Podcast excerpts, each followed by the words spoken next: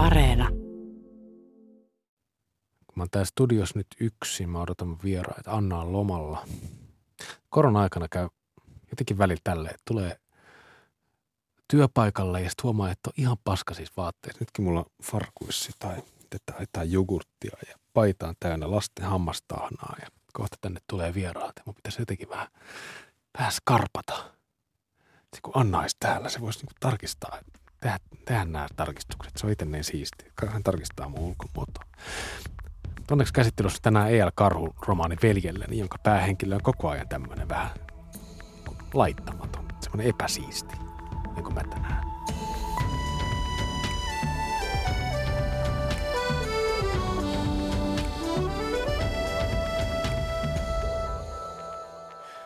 Tervetuloa kuuntelemaan Lukupiiri Tulustuet Kylmällä, josta Tulusto on siis tällä kertaa talvilomalla ja mä, minä eli Pietari Kylmällä on tällä studiossa nyt hostaamassa tätä juttua. Lukupiiri on tarkoitettu kaikille, joita kiinnostaa hyvät kirjat, niin lukijoille kuin lukemisesta haaveilevillekin. Luetaan viikoittain kirjoja vakibioreiden kanssa. Me halutaan avata kirjojen kautta uusia ajatuksia ja maailmoja. Ja, ja uusia maailmoja ja ajatuksia toden totta aukeaa E.L. Karhun veljelleni romaanissa. Tervetuloa Anna-Leena Jalava ja Heli Katainen. Kiitos. Hauskaa nähdä Kiitos. teitä. Kuinka epäsiistejä teistä on tälle korona-aikana yksin äh, tai äh, kotona lölliessä tullut, Heli? No aika, aika epäsiisti. Joo, mutta se on ihan okei. Mä yritän olla armollinen. Se et näytä nyt yhtään epäsiistiä. No en niin, mutta en mä ole kotona nyt. Niin. Voin sanoa, että, että tota, oli pelottavankin helppoa samastua tähän sekavaan päähenkilöön, koska kun mä olin viimeksi kampaajalla, niin mua niin kuin hävetti mennä sinne, kun mä en ollut ollut niin pitkään aikaan. Ja jotenkin sille tilanne oli, lähtötilanne oli vaikea. Ja muutenkin siis perjantaisin mä yritän pukeutua aina nätisti. Siitä mä en ole melkein koskaan tinkinyt, mutta muuten tämä on sitten sellaista, että ei hyvin mm. Kyllä. E.L. Karhu veljellinen romaanin päähenkilö ja kertoja on siis koko ajan tosi epäsiistiä, aika omissa maailmoissaan. Millainen oli päällimmäinen fiilis tästä E.L. Karhun veljelleni romaanista teille? Siis mä tota, yllättäen, niin mulle tuli mieleen, että jos mun pitäisi nimetä joku niin kuin yksi kuluneen vuoden niin riemastuttavin lukukokemus, niin mä sanoisin varmaan tämän. Se tuntuu vähän omituiselta vastata näin, koska päähenkilöhän oli kaikkea muuta kuin valoisa luonne. Ja, ja hänellä oli kaikenlaista, mutta se, se jotenkin oli hirveän niin kuin vapaa kaikista sosiaalisista normeista. Ja se, miten se selitti asiat, oli jotain sellaista, että enpä ole hetkeen lukenut, spoilaamatta liikaa. Mitäs Heli? No mulla tuli itse asiassa ihan sama riemastuttava sana mieleen tästä, mutta sitten mä mietin kyllä myöskin sanaa, että vähän ällöttävä, mutta sellaisen Joo. ihanalla tavalla ällöttävä. Ja sitten mulla tuli itselle vähän sellainen häpeä, kun tuossa kirjassa oli vaikka sellainen kohtaus, missä mentiin katsomaan yhtä elokuvaa, josta sitten ö, päähenkilön veljen kaveri luonnehti, että olipa ällöttävä ja täytyy tekijän olla vähän sairas. Niin sitten mä mietin, että mitä se nyt kertoo, että onko mä niinku se veljen kaveri, niin, joka kyllä. ei niinku ymmärrä tällaista hienoa taidetta, kun mä oon vähän se, että oli vähän ällöä. Mutta sä tykkäsit siitä? Tykkäsin. No niin, hyvä. Se on jo ensimmäinen askel kohti ällöttävyyden niin kuin hyväksymistä. E.L. Karhun romaani alkaa näin. Minun veljeni on kaunis mies, joka rakastaa kauniita naisia, mutta hänellä on ruma sisko, jota hän myös rakastaa. Se olen minä. Minun kohdallani hän tekee poikkeuksen tämä oikeastaan summaa aika lailla koko ton romaanin ideaan. Eli tässä romaanissa sisko palvoo omaa veljeään ja tekee kaikenlaista sen oman veljensä hyväksi ja myös hänen selkänsä takana aika lailla. Sisko yrittää muun muassa suojella tätä veljeä epäilyttäviltä tämmöisiltä tyttöystäväkandidaateilta, joita heidän yhteisessä asunnossa vilisee, eli mahkuilijoilta, niin kuin tämä sisko heitä nimittää. Ja tämä tapahtuu usein aika kyseenalaisin keinoin. Samalla sisko tyydyttää omia halujaan, lähinnä syödä karkkia, katsoa kauniita rohkeita ja harrastaa seksiä. Karkit on muuten tosi olennaisessa osassa tässä siskon maailmassa ja, ja romaanissa ihan tästä tätä Milena Huhdan hienoa tota, kansi taidetta myöten. Ää, pidittekö te tästä ro- roolihenkilöstä, tästä siskosta? Mä pidin. Sä pidit? Tota, Kyllä, me ollaan itse asiassa keskusteltu lähipiirissä hämmästyttävän paljon, paljon nyt viime aikoina siitä, että mitä on niin kuin romaanin tai, tai elokuvan hahmosta pitäminen. Joo. Se on mulle vähän eri asia, kun ajatellaan nyt vaikka teistä pitäminen ihmisenä. Että en tiedä, jos jompikumpi rupeisi käyttäytyä vastaavalla tavalla studiossa, niin olisin vähän, että aha, no niin, eiköhän mun lukupiiriura ollut tässä. Mutta mä pidin siitä, miten se maailma oli omalla laillaan looginen, miten sillä oli aina peruste omille teoilleen ja miten, miten niin kuin saaks kiroilla Saa. helvetin raikas ajattelija se oli siinä kaikessa ällöttävyydessä. Nyt mä kiroilin. Joo, mä heti, jo, ilman muuta tässä yhteydessä on vähän kiroilla. Mitäs heillä? Kyllä. Vastaus oli todella niin. selkeä, että kyllä pidin. Joo. Mä mietin vähän samanlaisia juttuja kuin, kuin Anna-Leenakin, että en mä haluaisi ton tyypin kanssa hengata. Se olisi mm. aika raskasta. Mutta ö, kun vaikka vertaa sitä tähän veljeen, joka on niin kaunis ja upea ja ihana, niin se velihän on ihan, no nyt mäkin kirjailen, sehän on ihan helvetin tylsä tyyppi. Kun taas se sisko on oikeasti kiinnostava, se miten se näkee mm. tämän maailman aika eri tavalla kuin muut ihmiset siinä maailmassa. Joo, muakin on kiinnostanut just ehkä tätä lukiessa se, että, että pitääkö romaani henkilö, päähenkilöstä niin pit, pitää. Koska tässä on niin paljon sellaista tosi epärakastettavaa. Ja se jotenkin aika pahan tahtoinen tämä sisko. Se käyttäytyy huonosti.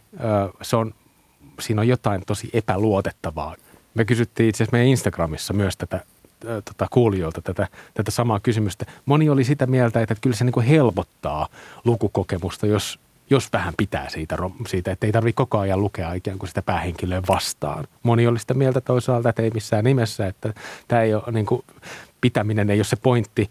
Mutta yksi kuulija sanoi myös, että, että ei tarvitse pitää, mutta on kiinnostavaa, jos, jos tämmöinen ikävä henkilöhahmo herättää sympatian tunteita – ja musta tuntuu, että tässä ollaan niin kuin aika lähellä tätä, tätä veljelleni romaanin lukukokemusta, mikä mulla on. Että se, vaikka ei tarvitse välttämättä pitää kaikesta, mitä se tekee, mutta silti lukijalla on niin syvä sympatia just sitä kohtaan, että, että se, että se äh, sisko on niin jotenkin epänormatiivinen ja, ja jotenkin niin. yhteiskunnan, niin kuin tekee Kyllä. jotenkin silleen vastaan yhteiskunnan äh, tota, tämmöisiä Joo. oletuksia. Mä mietin, että ehkä mulla se niin kuin, tavallaan semmoinen, että, että halusi niin sympata tätä tyyppiä, toivoi, että sillä meni hyvin, niin, tai sillä menisi hyvin, niin ehkä tuli siitä, että, että kun tässä kuitenkin kuvattiin mun mielestä hienosti sellaista ulkopuolella olemista ja yksinäisyyttä, kun hänellä oli sellainen toive, että, että jos pääsisi sen veljen kautta jotenkin sisäpiireihin, johonkin niin kuin todelliseen elämään, näin lainausmerkeissä. Kyllä. Sitten musta oli hauskaa, miten hän myönsi siinä joissain kohdissa, että hän haluaisi oikeasti saada todella paljon. Oliko se, tai en muista ihan tarkkaa sanamuotoa, mutta hän sanoi, että hän haluaisi saada kunniaa ja gloriaa ja toivoo, että hänen erityislaatuisuutensa huomataan. Että hän oli siinä myös erittäin suora ja sehän liittyy niin kuin siihen vaikkapa, että joku ymmärtäisi, kuinka paljon hän tietää saippuasarjoista ja osaa mm. niistä selittää. Ja jotenkin se, se, miten avoimesti se puhuu näistä asioista – teki muhun ison vaikutuksen. Mä muistan ton itse asiassa ton Huomaan tarka... kohta ajattelemaan sitä oikeana ihmisenä. Kyllä. Mä muistan itse asiassa ton kohtauksen tosi tarkkaan, se jatkaa se sisko vielä, että, että jos minusta riippuu, niin näin käy, että saan tätä kunniaa tai gloriaa. Jos veljestäni riippuu, niin, niin ei käy. Et se oli semmoisia jotenkin Joo. harvoja kohtauksia, jossa, jossa se sisko päätyi niin kuin ajattelemaan sitä, että tämä vähän niin kuin sellainen symbioottinen ää, veljen palvominen – ei välttämättä olekaan sille itselleen niin hyväksi. Ja sitä mä jäin niin miettimään tässä loppuun Joo. asti, että onko tämä sisko, se on niin kuin to, jotenkin tosi sille ulkopuolella, jotenkin ulkokehällä mm. ja vähän se niin kuin toiseutettu. Se on lihava ja ruma ja mm. kokee itsensä sellaiseksi. Että onko se hyväksi käyttäjä vai hyväksi käytetty? Mitä Mä en pystynyt mieltä? tulemaan mihinkään lopputulokseen. Mä mietin sitä koko lukukokemukseni niin. ajan ja se vaihteli. Esimerkiksi toi särö tuohon kokonaiskuvaan, mistä just mainitsit toi, että jos veljestäni riippuu, niin ei, niin mä aloin ehkä epäillä sitä siinä ja sitten mä vähän niin kuin olin yhdellä sivulla yhtä mieltä ja toisella toista mieltä. Joo, aika samanlaisia ajatuksia ja sitten tuntuu, että ennenkin suhteessa miehiin – niin se oli aika semmoista niin kuin taiteilua just siinä, että miten itse sen tulkitsee, että, että kuka käyttää ja ketä. Mm. Että et oli vaikka semmoisia kohtauksia, missä, missä hän oli bussissa ja, ja sitten niin kuin sai sen käsityksen, että, ö, että häntä lähestytään ilman, että hän itse haluaa, mutta sitten jotenkin kuitenkin hän ehkä sai siitä jonkinlaista mm. nautintoa myöskin. Ja silloin tämä poikaystävä, jonka kanssa se harrastaa seksiä, ja sitten se aina haluaisi, että se poikaystävä jotenkin äh, niin kuin alistaisi mm. itseään. Mutta sitten se poikaystävä on sellainen väsykkä, että se ei ollenkaan niin kuin pysty siihen. Että sitten kun se yrittää pakottaa sen poikaystävän alistamaan itseään, niin se poikaystävä alkaa itkeä. Kyllä. Se, niin. Pakko sanoa, että siinä, siinä kohdassa mä nauroin ääneen, vaikka se ei ollut tarkoitettu hauskaksi kohdaksi, kun hän ilmoitti siis jostakin äh, jostakin siis parisuhdepalstoilta oppima, opettelemallaan kielellä, että, että olisi hyvä, että joku varmaan pitäisi sinun kaltaisestasi kommunikatiivisesta miehestä. Ja kuinka tosi, tai siis en mä tiedä, mä, mä todella niin kuin mä luin sen monta kertaa, mä ajattelin, että nyt on niin kuin löydetty joku sellainen kohta, että ihan vastaavaa mä en ole, he, tällaista dialogia mä en ole lukenut aikoihin. Ja tämä oli mun mielestä myöskin aika valaiseva kohta siitä, että millainen tämä päähenkilö oikeastaan on. Et loppujen lopuksihan sillä oli kontrolli aika moneen asiaan. Se hallitsi ja niin kuin liikutteli jotenkin niitä hahmoja. Siinä puhuttiin siitä pelaamisesta aika paljon. Et sehän liikutteli mm. tyyppejä pelilaudalla siinä koko ajan. Ja äh, sitten se, että, että se toivo ehkä, että niin kuin seksissä voisi sit jotenkin vapautua siitä kontrollista – mikä mm-hmm. hänellä kaikkialla muualla tietyllä tavalla oli. Niin mä mietin sitä, että mä jostain niin kuin bongasin, että tämä on luonnehdittu niinkin, että tässä kuvataan jotenkin syrjäytymistä ja sellaista osattomuutta. Mm. Niin mä en lukenut tätä kyllä tällaisena, koska mun mielestä tämä oli niin kuin, tavallaan siinä ehkä oli niitä elementtejä, että, että miksi tämä voisi kertoa syrjäytymisestä, mutta kun se oli niin tietoinen koko ajan siitä, että mitkä on ne odotukset ja miten pitäisi elää, ja, ja sitten se niin kuin jotenkin pyrki myöskin sen ulkopuolelle. Että sillä oli jotenkin riittävästi niin kuin – viisautta ja sellaista niin kuin ymmärrystä maailmasta. Et tai, ei, ja, ei, sitä voinut, tahtoa. Niin, ei sitä voinut syrjäyttää. Joo, sy- syrjäytymiseen liittyy aina joku sellainen uhriasema. Niin. niin kuin tämmöisessä julkisessa Joo. keskustelussa yli, yleensäkin, että, että syrjäytynyt Totta. ihminen on jotenkin semmoinen uhri ja, ja voimaton siinä, siinä omassa syrjäytymisessä. Tämä, tämä sisko, kyllähän se monella tavalla on niin kuin tosi syr... tai jotenkin silleen, että se on, on, on se monella tavalla niin kuin toinen – ja siinä, mm. siinä mielessä ehkä just silleen syrjäytynyt. Mm. Ei oikein just niitä kaikkia äh, kauneusihanteita ja menestysihanteita äh, täytä, mutta ei se ole missään tapauksessa uhri. Ja sitten puuttuu kaikki sellainen häpeä jotenkin siitä, siitä omasta, omasta tilanteestaan myöskin, mikä, mikä on mun mielestä tosi, tosi, tosi poikkeuksellista tämän, tämän tyyppisessä jotenkin, tämän tyyppisessä yhteiskunnallisessa kuvauksessa. Mm, on. Ö, ja ehkä siinä sitten on, on tämän romaanin vo, voima jotenkin. Mä, mä luin tässä vähän semmoisesta, että semmoista, että mulle tästä siskosta tuli myös semmoinen mun niin semmoinen kehopositiivisuus idoli. Mm-hmm. Kehopositiivisuus on semmoinen lause tai sana, mitä käsite, mitä mä tässä paljon niin kuin mietin. Että, mm. tota, että nyt on viime aikoina ollut tosi paljon julkisuudessa tällaisia erilaisia puheenvuoroja siitä, että just niin kuin vaikka lihavuuteen liittyvästä stigmasta, siihen liittyvästä häpeästä pitäisi tota, vapautua. Tämä sisko ei, ei pyrkinyt vapautumaan siitä häpeästä, koska se ei tuntenut ollenkaan niin kuin häpeää ikään kuin vaikka mm-hmm. omasta, omasta ulko, ulkomuodosta. Mitä te, mitä te tästä ajattelitte?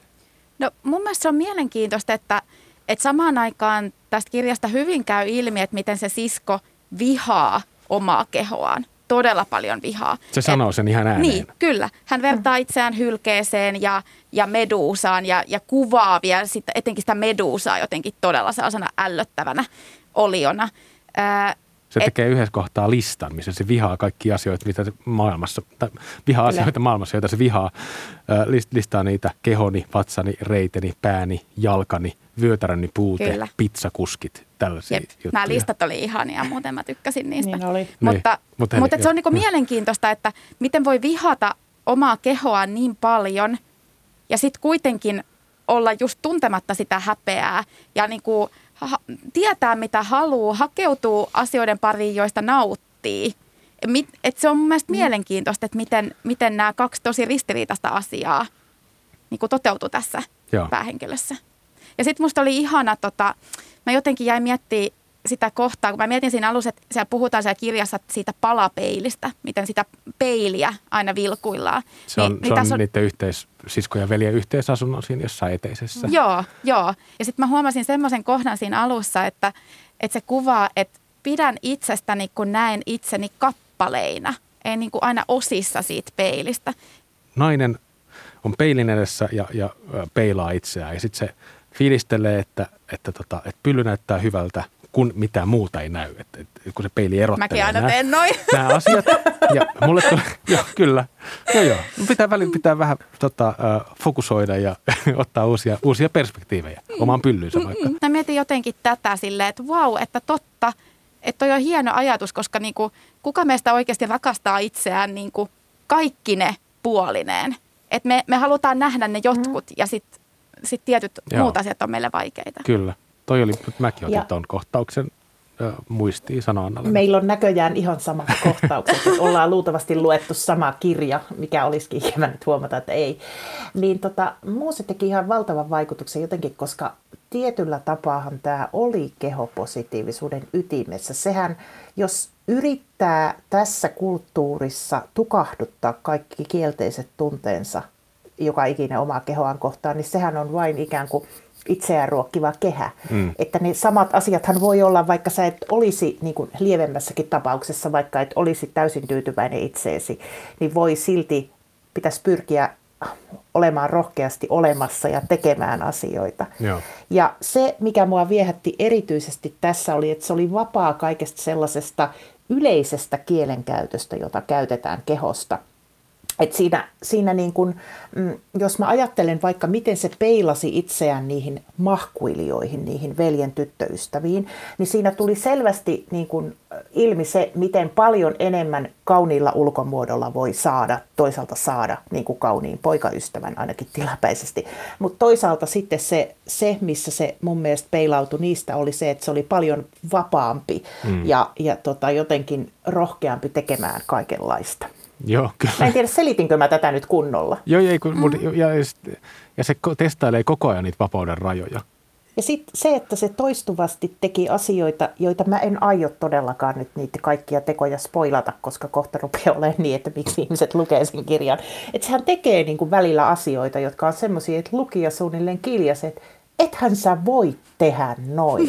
Et ei tolleen tehdä. Siinä on esimerkiksi yksi sellainen koiranäyttelyyn liittyvä, että kuinka hän sinne päätyy ja tällä tavalla, että e- ei kukaan tee tuommoista eikä ainakaan perustele sitä niin. niin. kyllä. Mutta hän vaan tekee ja sitten kaikki päätyy kuitenkin ihan onnellisesti. Hän ei saa siitä mitään sellaista yleistä rangaistusta, mikä näistä teoista yleensä narratiiveissa tulee. Joo, joo.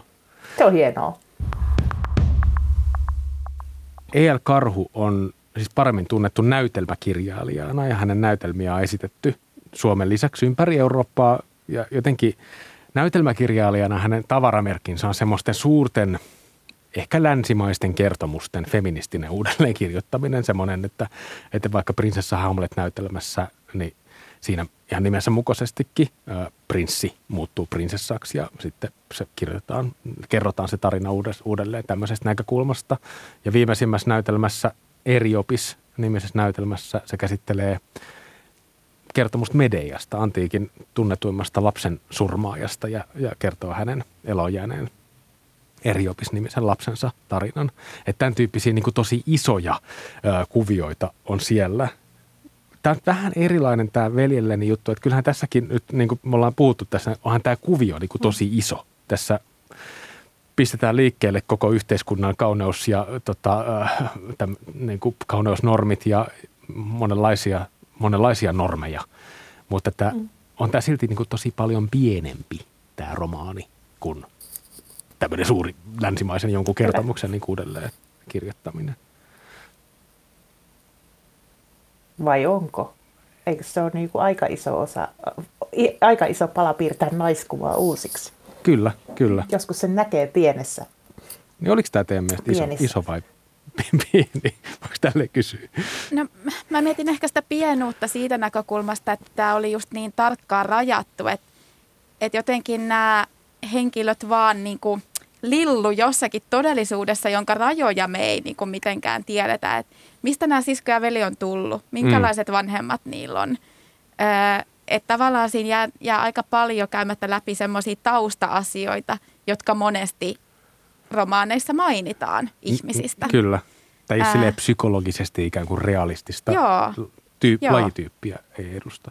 Mutta se, se ehkä niinku kuvaa sit taas sitä niinku pienuutta, että se, se maailma oli tavallaan niinku tarkkaan rajattu, mutta, mutta sitten just toi, mitä Anna-Leena sanoi, niin – kyllähän tämä, tämä niin nämä teemat kurottaa aika paljon sitä, sitä rajallista maailmaa kauemmas. Tämä on tosi hauska kirja. Mm. Se huumori on tosi mustaa ja, ja on vähän sellainen fiilis, että, että niin kuin mulla ainakin lukijana, että mä niin yllätyn niitä, niissä kohtauksissa ja se, se aiheuttaa musta hihitystä. Että voiko, mitä, mitä tämä niin on? Että voiko tälleenkin tehdä? Mutta sitten mä mietin, että kenelle nauretaan? Nauretaanko tälle, tälle, tälle, tälle siskolle, sen outouksille? Mille, mille tässä nauretaan? Mä näin, tai itse koin sen niin, tästä on varmaan monenlaista kokemusta, jotka on kaikki jotenkin tasa, mutta mä katsoin, että siinä niin kuin nauretaan sellaisille ennakko-oletuksille, joita me ollaan muodostettu niin syvällisesti, että ei itsekään tajuta sitä, että miten ihmiset alistuu niiden asemaan tai, tai menee siihen tiettyyn rooliinsa, tai että mikä on mahdollista kellekin. Ja, ja tota, tämmöinen railakas yllättyminen on, on niin kuin jotenkin – mistä se nauru aina tuli, niin mä koin, että se kohdistui siihen myös mun omiin ennakko-oletuksiin ja ajatuksiin. Mä mietin sitä, että se on mielenkiintoista, miten aika monesti lihavat ihmiset ehkä esitetään taiteessa ää, äänekkäinä, sivistymättöminä, kieroina. Mm-hmm. Et, hauskoina. Hauskoina. Mutta ainakin tosi, on ainakin todella erilainen lihava ihminen, on. mikä tässä romaanissa, niin. mihin, mihin on jotenkin tottunut mm. julkisessa kuvastossa, elokuvissa tai... Ja musta tuntuu, että tässä niin kuin se oli yksi tämän virkistävämpi juttu, että tämä oli nimenomaan niin kuin oikeasti sellainen niin kuin, toivottavasti pään avaus jollekin, että suomalaisessa kirjallisuudessakin nähtäisiin entistä enemmän niin kuin eri kanteilta, kun mulle tuli tästä kuin kaksi, äh, kaksi hahmoa mieleen, ne ei ole kumpikaan äh, suomalaisesta kulttuurista ja ei ole ihan näin näin tota, ja ne on TV-sarjoista silloin, kun Girls tuli aikanaan, ja tämä Lena Dunhamin hahmohan ei ollut yhtään sellainen, kun oli totuttu näkeen sellaisessa, sellais, sen tyyppisessä viihteessä, ja se nimenomaan rikko joitain rajoja. Uskomatonta, miten se nyt tuntuu jo mainstreamilta, kun silloin se oli mm. jotain ihan valtavaa. Ja sitten Euphoria-sarjassa on tämä joka oli lähempänä ehkä tätä, jonka nimen olen tietysti unohtanut, koska en muista mitään nimiä. Tämä yksi hahmo, joka on, on tämmöinen lihavahko ja harrastaa ronskisti seksiä ja, ja myy jotain videojuttuja ja jotain. Ja silloin semmoinen sanonta, sa, tota, yksi kohtaus, jonka mä jopa tallensin jonnekin. Tämä kuulostaa nyt ihan jo siltä tyypiltä, joka tallentaa Sally Spectra-kohtauksia. Kuinkahan pitkälle tässä kannattaa nyt radio-ohjelmassa tunnistaa? Ja se sanotaan, että maailmassa ei ole mitään mahtavampaa kuin lihava tyttö, joka ei häpeä mitään. Joo. Ja mun on nyt pakko, kun sä mainitsit tuossa alussa ne karkit, ja mä mm. oon siis karkkirakastaja, niin tota, se, että harvoin kohtaa tällaisia kirjoja, missä sitä karkin syömistä – kuvataan näin jotenkin ruumiillisesti ja kehollisesti, että, että oikeasti, että miltä se karkin syöminen tuntuu. Ja täällä on ihana tapa sekoittaa, täällä siskolla on ihana tapa sekoittaa erilaisia karkkeja suussa ja sitä kuvataan mun mielestä ihan mahtavalla tavalla. Ja sitten, koska mä myös itse teen tulkintoja ihmisistä sillä perusteella, että mitä karkkeja he syö, niin se, miten hän, se hänellä oli selvästi epäilyjä sitä omaa veljään kohtaan, joka tykkäsi suklaarusinoista. Ah. Ja mä oon siis ihan samaa mieltä. Rusinat pahoja, karkit hyviä. Älkää sekoittako kahta asiaa, jotka ei kuulu yhteen. Hedelmät ja karkit Se on omituista. Onko sulla muuten tämmöisiä Joo, hänellä oli oikeat karkkimielipiteet, kyllä. Että siis nämä yhdistelmät oli ihan, että kannattaa jo sen takia niin kuin opetuskirjallisuutena lukea, että ei kahta liian samanlaista Joo. yhtä aikaa. Mitä hyötyy? Ja nyt kaikille kuulijoille vinkiksi, kokeilkaa suklaata ja hedelmäkarkkia samaan aikaan suussa. Ja mä nyt itse asiassa ajattelin tämmöisestä niin poliittisesta valtanäkökulmasta sanaa hedelmäkarkki. Että sehän on hyvä sen takia, että se karkki on ottanut hallintaansa sen hedelmän. Siinä ei ole mitään hedelmää, vaan se on pelkkää karkkia, vaikka se on hedelmäkarkki. Muahan siis luonnehditaan ihmisenä, joka tykkää mahdollisimman esanssisista kalkeista, niin tämä, tämä toimii mulle. Kanna ehkä, se kunnialla. Kyllä. Ehkä vielä karkki, niin sanoa sen, ja terveystuote terveystuotteena. Ehkä vielä voisi sanoa sen, että niin kun, tässä oli myös ihanaa, että se syöminen ja karkit ja ruoka myöskin mm, kuvattiin tässä niin kuin nautinnon lähteenä, mitä myöskään niin kuin aika harvoin nähdään, etenkään kun yhdistetään lihava ihminen ja ruoka. Kyllä. Et enemmän se nähdään sellaisena, niin kuin, että tuomitaan, tuomitaan ihmiset, jotka ovat lihavia siitä, että he nauttivat ruoasta. Joo. Mä, Ihanaa, vo... että muistit sanoa ton. Joo, kyllä. Mä voisin ehkä nostaa tähän Sisko Savonlahden, äh, tota, ehkä tänä kesänä kaikki muuttuu pari vuoden takaa se, siinä romaanissa. Siinä syödään sipsejä ihan sikana. Mutta siinä on, ollaan koko ajan aika kauhean jotenkin huonolla omalla tunnolla suhtaudutaan siihen sipsin mussuttamiseen, niin. vaikka siitä on tullut tietysti tämmöinen suuri sipsin syöntiromaani viime niin. vuosina. Se syömisen ilo, mm. sitä, sitä mun mielestä oli tässä ja mä haluan sitä lisää. Hyvä. No niin, nyt jätetään veljellinen no. romaani ja sen Pervo Sisko rauhaan. Jatketaan keskustelua Instagramissa näistä karkkiasioista ja muistakin asioista ja puhutaan seuraavaksi aivan jostain muusta.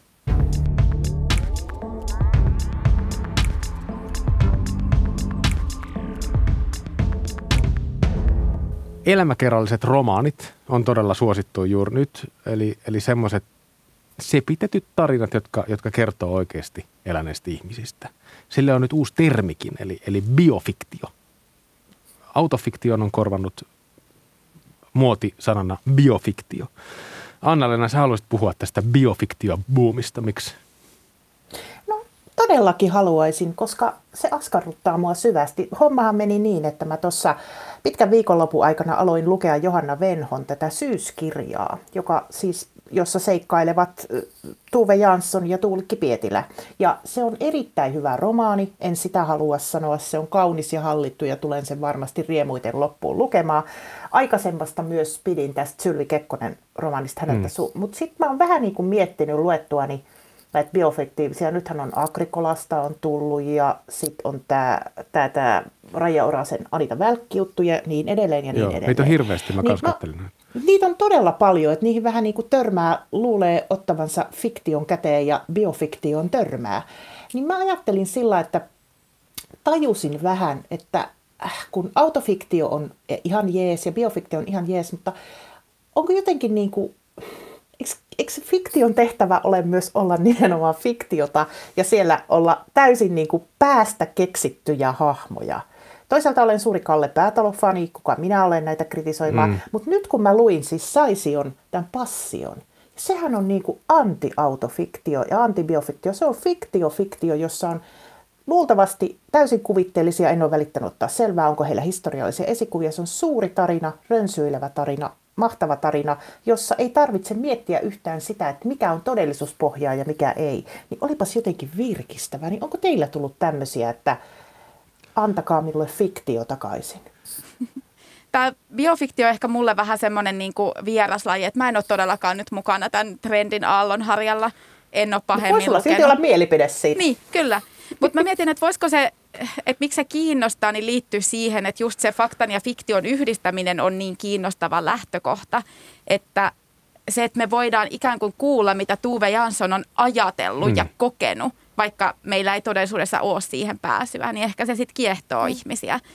Ähm, Mutta mut se on samalla mun mielestä kyllä myös aika hämmentävä laji ja se, että miten siinä ollaan jotenkin sen kirjailijan vallan ytimessä – että fiktion nimissä kirjailija voi laittaa sanoja oikeiden ihmisten suuhun, ajatuksia heidän päähän. Joo. Mä taas niin olen hirveästi tykännyt just tästä niin biofiktio-systeemistä silloin, tai siitä lajityypistä silloin, kun, kun teokset on aidosti jotenkin myöntää sen, että tämä on sepitettä. Että mm. tässä nyt yritetään jotain just mennä – historiallisen henkilön nahkoihin tai, mm-hmm. tai näin. Mutta että, että, että myönnetään, että, että kyse on fiktiosta. Ja nyt tämä on mielestäni kiinnostavaa, että se on passion. Pirkko saisi on passion tähän näin. Mä aloitin sitä, mä oon, lukenut jo, mä oon lukenut sitä alkuun vaan ja en, en, en mm. ihan tiedä mihin se, niin kuin, mihin se menee, mutta se alkuhan, sehän on biofiktiota. Siin, siinä, siinä ollaan Milanossa ja siinä on... Tota, uh, Miksi sä romutat mun upean hienon Ja siinä on nimenomaan heti, historiallisia... on tavallaan totta, voidaanko me pyyhkiä tämä pois? Joo, siinä on, siinä, siinä on historiallisia henkilöitä, mutta se on niin jotenkin eetokseltaan, semmoiselta niin idealtaan, mun mielestä Pirkko Saisi on niin kuin tapa uh, kirjoittaa mm. historiaa on, että se fiktioistaa, se te- tekee siitä jotenkin, se sepittää sitä historiaa fiktioistaa. No, sepittää, Näin, se, on, se on se sana. Että se, että se tekee siitä siis taidetta, siitä niistä historiallisista aineksista. Ja aina sitten yes. tämä niin, niin sanottu niin kuin, tämä biofiktio ei, ei aina pääse ihan semmoiselle niin kuin levelille mun mielestä. Ihan niin kuin, että et sitten huodot tota, tämmöiset äh, elämäkerralliset fiktioteokset saattaa jäädä just vähän silleen niin kuin pliisuiksi ja siinä mm. tulee semmoisia hyväksi käytönkin niin kuin fiiliksiä välillä. Niin. Niin, koska siis kyllähän teokset on muutenkin eri tasoa, oli ne mitä tahansa, mutta ehkä se ei tunnu sitten, jos sä luet jonkun vähän, ei ehkä niin hyvän, täysin fiktiivisen romaanin, niin se on näin, mutta sitten tuntuu vähän niin kuin, ja nyt mä en todellakaan viittaa esimerkiksi Venhon teoksiin, jotka on mun mielestä erittäin mm. hyviä, joista olen pitänyt, mutta et vähän niin kuin, että käytätkö ihmisen elämän tähän? Että et sillä että vaikka tämä on fiktiota, niin tässä on kuitenkin jonkun ihmisen nimi, mm. joka on historiallisesti elänyt. Ja välillä, välillä olen ihan snadisti huolissani siitä, mutta mä olenkin siis vanhanaikainen kääkkä, että, että hahmottaako ihmiset aina, lukijat aina, että tämä on oikeasti fiktio. En tiedä. Tämä on mun mielestä... Tiedä. Miksi aloitin? Tämä on mun mielestä hyvä pointti ja mun mielestä ehkä se vaatii lukijoilta kanssa aika paljon ja kriitikoilta ja kirjailijoilta toisaalta, että, että, että kirjailijoiden tietysti pitää ottaa asioista selvää ja lukijoiden pitää olla sillä tavalla niin kuin terveesti lähdekriittisiä, vaikka onkin kyse fiktioista, mutta kun se menee usein niin sekaisin sitten tämmöisen elämäkerrallisen faktan kanssa.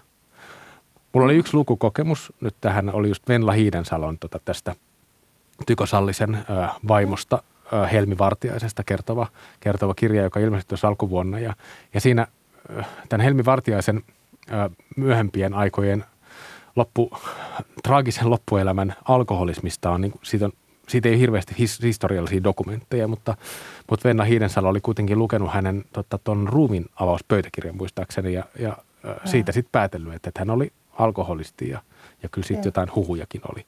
Ja mä muistan, että Helena Ruuska arvioi tämän Helsingin Salomissa tämän, tämän Venla Hiidesalon kirja ja suhtautuu mun mielestä niin hirveän kriittisesti siihen, että nyt tässä Helmi Vartiaista jotenkin niin kuin vähän panetellaan, että, että kun ei tästä, mm. tästä alko, myöhempien aikojen alkoholismista ole silleen välttämättä historiallista todistetta, mm. että minkä takia romaanikirjailija sitten tota, äh, kirjoittaa tätä. Ja mun mielestä siitä syntyi ihan tosi mielenkiintoinen keskustelu äh, si, silloin, että, että että okei, tämä pitää niinku kyseenalaistaa, tää, tää, että mihin, mihin fiktiivinen romaani ikään kuin, kuinka pitkälle se kannattaa mennä. Mutta toisaalta Venla Hidetsalo oli selvästi tehnyt niin tarkat, tarkat duunin mm. siinä, että sitten siitä synti jonkinlainen keskustelu siitä, että mikä, mitä, mitä tämä historiallinen henkilö sitten mm. oikeasti olisi ehkä niin kuin kokenut. Että, että tälleen se mun mielestä toimii niin kuin, niin kuin hyvin, mutta aina ei tietysti näin. Mulle, mulle tuli vielä mieleen se, kun puhuitte vähän siitä, että miten biofiktio vaatii oikeastaan lukijalta aika paljon – niin tuli mieleen semmoinen kirja kuin Vappu Kannaksen äh, Rosa Clay, ähm, mm. joka tota, se kertoo siis... Se on hyvä. Joo, se kertoo siis niinku lähetyssarjojen lapsena Afrikasta, muistaakseni nykyisestä Namibiasta tulleesta ö, tytöstä. Hän tuli siis 1880-luvulla Suomeen ja sai myöhemmin Suomen kansalaisuuden. Ähm, ja tota, siinä kuvataan musta aika hienosti – sellaista ulkopuolisuutta, yksinäisyyttä, rasismia, tietysti koska se sille aikakaudelle ominainen käsitys valkoisten niin kuin ylemmyydestä näkyy siinä kirjassa myöskin ja se on, se on mm. aika karmivaa luettavaa. Mm-hmm. Mutta siinä on kiinnostavaa se, että miten se kirjailija on tavallaan kirjoittanut itsensä mukaan siihen kirjaan, mm. että hän oikeastaan kommentoi sitä, sitä kirjan syntyprosessia ja, ja pohtii sitä hänen oikeuttaan valkoisena ihmisenä niin. kirjoittaa tästä henkilöstä. Ja ja se on niin mielenkiintoista, kun, kun lukijana siitä oli kyllä hyvin tietoinen, että tässä on nyt valkoinen kirjailija, joka kirjoittaa ruskeasta ihmisestä. Ja ähm, että siitä tuli vähän sellainen kiusallinen olo. Mutta sittenhän se niinku oikeastaan se johtaa siihen isoon keskusteluun, että voiko kuka tahansa kirjoittaa mm. kenestä tahansa, perustellen sitä niinku kirjailijan vapaudella ja, ja sillä, että ne hahmot on kuitenkin fiktiivisiä eikä oikeita – ja sitten jos kirjailija kirjoittaa itsensä niin kuin myös sen oman pohdintansa siihen, siihen sepitteeseen sisään, niin sitten tietysti jollain tavalla ainakin luulisi lukematta kirjaa, luulisi, että myös lukijalla on sitten aika paljon välineitä sitten pohtia just näitä mm. valta-asetelmia. Kyllä, joo. Kenellä, oli kenen ääni siinä historiassa hyvä. sitten kuuluu suurimpana. Mm. Toi oli älyttömän hyvä, että muistit nimenomaan ton, ton romaanin, koska siitä keskustelin kanssa mun ystävän kanssa ensin, että meillä molemmilla oli vähän ennakkoluuloja sitä kohtaan just, että, että valkoinen ihminen kirjoittaa ruskeasta ja vieläpä oikeasti, oliko peräti ensimmäinen tiedetty afrosuomalainen. En ole varma, mutta kumminkin ihan. Niin tota, Mutta mut nimenomaan mun mielestä sen pelasti se pohdinta. Mä en ole yleensä minkään kirjailija sisäispohdinnan ystävä nois, mutta se oli kyllä oikeastaan aika välttämätön osa sitä romaania. Mm, kyllä. Joo. Hei toi lukuun. Eli Vappukannaksen Rosa Saat Clay. lainaa, mulla on se. Hyvä, ota, ota. Hei, mä luulen, että tähän on, tähän on hyvä, hyvä lopettaa tämä keskustelu. Kiitos keskustelusta Heli ja, ja Anna-Leena. Tämä, tämä oli tosi hauskaa. Oispa karkkia. Oispa karkkia. Mennään, mennään kaupan kautta tota, Karkille. karkille. Tämä, äh, nämä kaikki lukupiiritulostojat kylmällä löytyy Yle Areenasta ja keskustelu tosiaan jatkuu Instagramissa. Ensi viikolla on vuorossa Desteren Tievan ihana. Ihanaa. Saat, he, saat Heli mukana silloin. Niin on, kuunnelkaa silloin. Oo, Ja kiinnostavaa. ens, ensi viikolla mainoksena myös ensi torstaina on, on äh, lukupiiri Turuston ensimmäinen verkkolukupiiri, jossa keskustellaan Rosa Liksomin väylästä. Äh, ja Rosa Liksom on mukana siellä. Äh, käykää meidän Instagramista tsekkaamassa, että mikä meininki, milloin ja missä pääsee keskustelemaan väylästä ihan itse. Hei, ensi viikkoa.